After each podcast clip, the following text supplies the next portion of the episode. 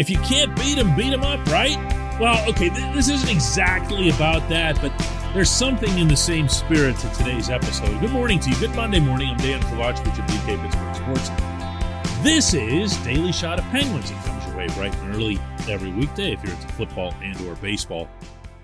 I also offer daily shots of Steelers and Pirates where you found this. The Penguins are entering day four of rookie camp today in Cranberry. There'll only be one more of those.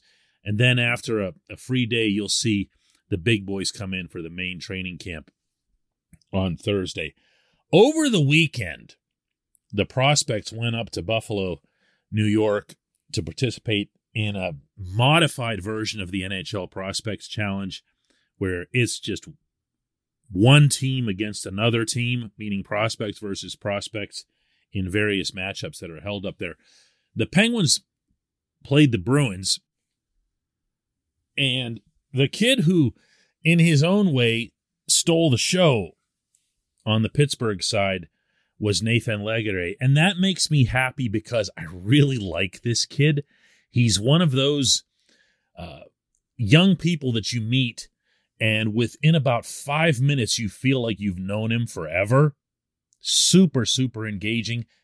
Infinitely more important than that, he can play a little bit of hockey. He has a devastating, hard shot that isn't really all that common uh, in prospects. You'll see guys that'll come up and be skillful and they'll be able to kind of pick their spots on the net and whatever, but you don't see overwhelming like force to their shots. It's not that's that's much more reserved for defensemen than it is for forwards.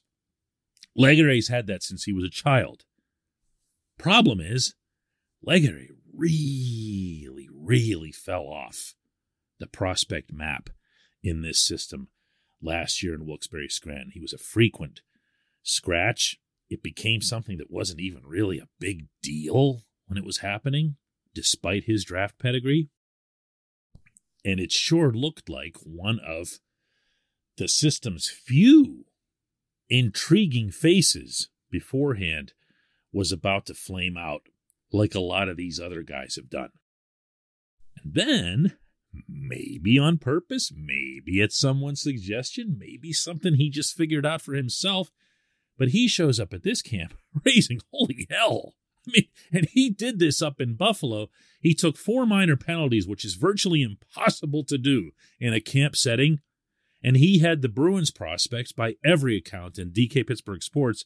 Our site had two reporters up there, Taylor Haas and Danny Shirey, covering.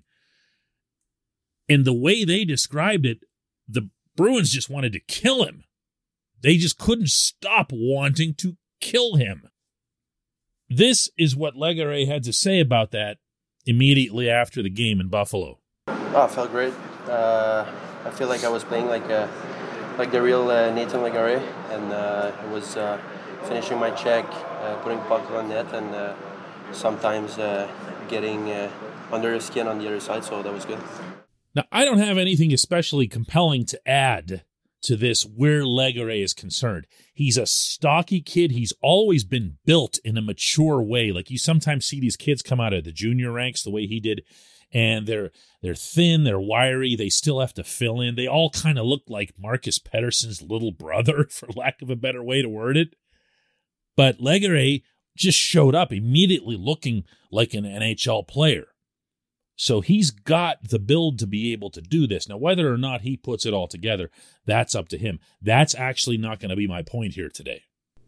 This portion of Daily Shot of Penguins is brought to you by the good people at the Greater Pittsburgh Community Food Bank, where they're committed to providing food for all of our neighbors in need across western Pennsylvania. They, in turn, need your help. Find out how $1 can be turned into five full meals for those in need visit pittsburghfoodbank.org. There is no reason for the people running this system, and that, of course, it really, for me, begins with the, the director of player development, and that's going to be Tom Kostopoulos. Meaning that GMs and other executives, and in the Penguins hierarchy, even Brian Burke will get involved and pay a lot of attention to the prospects at the top level, meaning Wilkes-Barre. And they'll get out there and they'll uh, they'll see enough of the team in person. They'll communicate obviously with JD Forrest, the head coach out there, but it's really the director of player development that's going to have the most hands-on. For me, it's beyond perfect that Kostopoulos is that guy, at least based on what he was as a player. You're talking about someone who found a way to score, which he did even in the NHL, whether it was in Pittsburgh or later on in Montreal. But he was always known for and respected for his grit. Wasn't necessarily the biggest, strongest, certainly not the fastest guy, but he was known as being nails tough, not in an enforcer way, but just in that he was never going to back down from anything.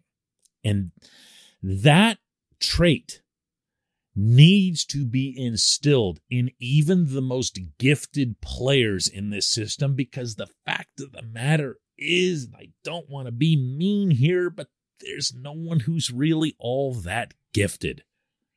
And that includes, by the way, Legare and Sam Poulin. And even, just to throw another name into the pool here, Valtteri Puustinen. Like Puustinen scored a, a goal up there in Buffalo, and he's shown real well in this camp to date. And he's my guy. He's like my pick to click out of everybody here. But he's got to show some of the same grit that he did, uh, even in just that one NHL cameo that he made. Remember the way he would back up, put his butt first, and go to the net, setting screens. It looked a lot like a, a very willing, very eager Patrick Hornqvist methodology to what he was doing. That, that is what's needed. When you bring up a player from Wilkes-Barre to the NHL, whether it's a one game cameo as emergency fill in or whether it's, hey, you've earned it, kid, here's your chance, you have got to be able to depend on that player, meaning from Mike Sullivan's viewpoint, to give you that grit, that snarl, but at the same time, being responsible and not taking stupid penalties. So there's obviously a line to be had in here, but I just, I liked the feel of this. I liked the feel of having a player who'd been known for nothing other than his shot and his frame to come up and feel like he had to prove himself to management all over again by showing them that he's, you know, tough and scrappy and everything else. When we come back, J1Q.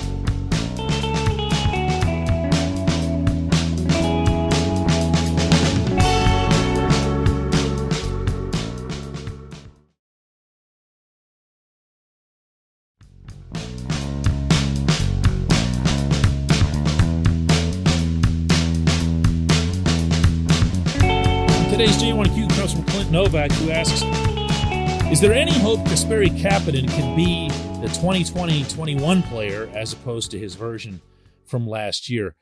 Uh, Clint, I honestly, I hope it's neither. I don't want Kapanen to be weighed purely on his statistics. And at the same time, I want him to have statistics. I'm going to tell you which version of Kapanen I'd like to see, and I can guarantee freaking to you right now that this version is the one that convinced the Penguins to sign him to that really surprising two year contract.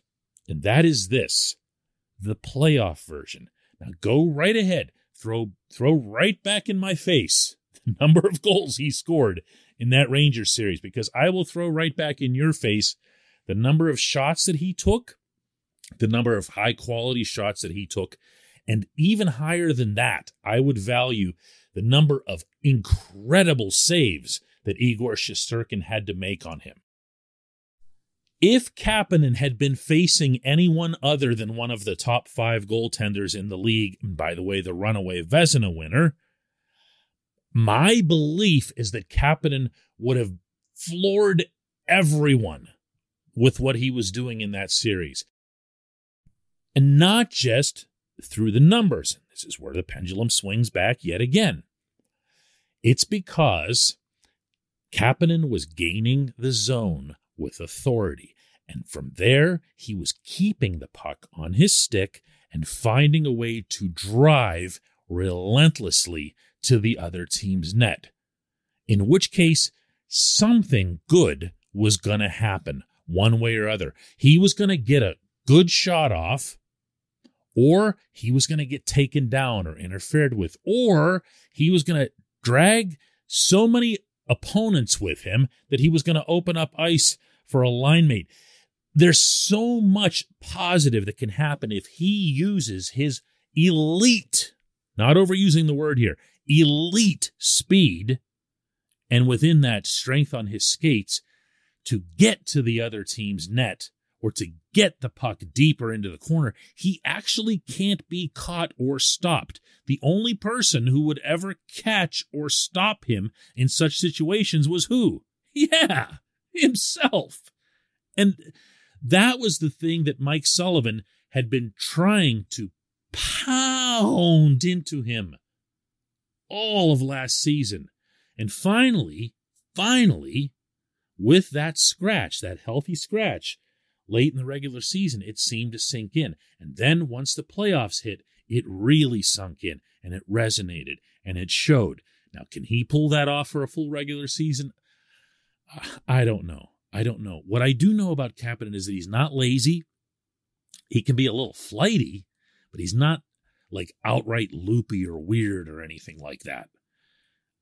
I believe that he can be that player. I just don't know if it can happen on a consistent enough basis. But in a weird kind of way here, uh, Clint, I'm trying to answer your question here that it's not either. It's not just him converting on a bunch of his shots like he would have done a couple years ago.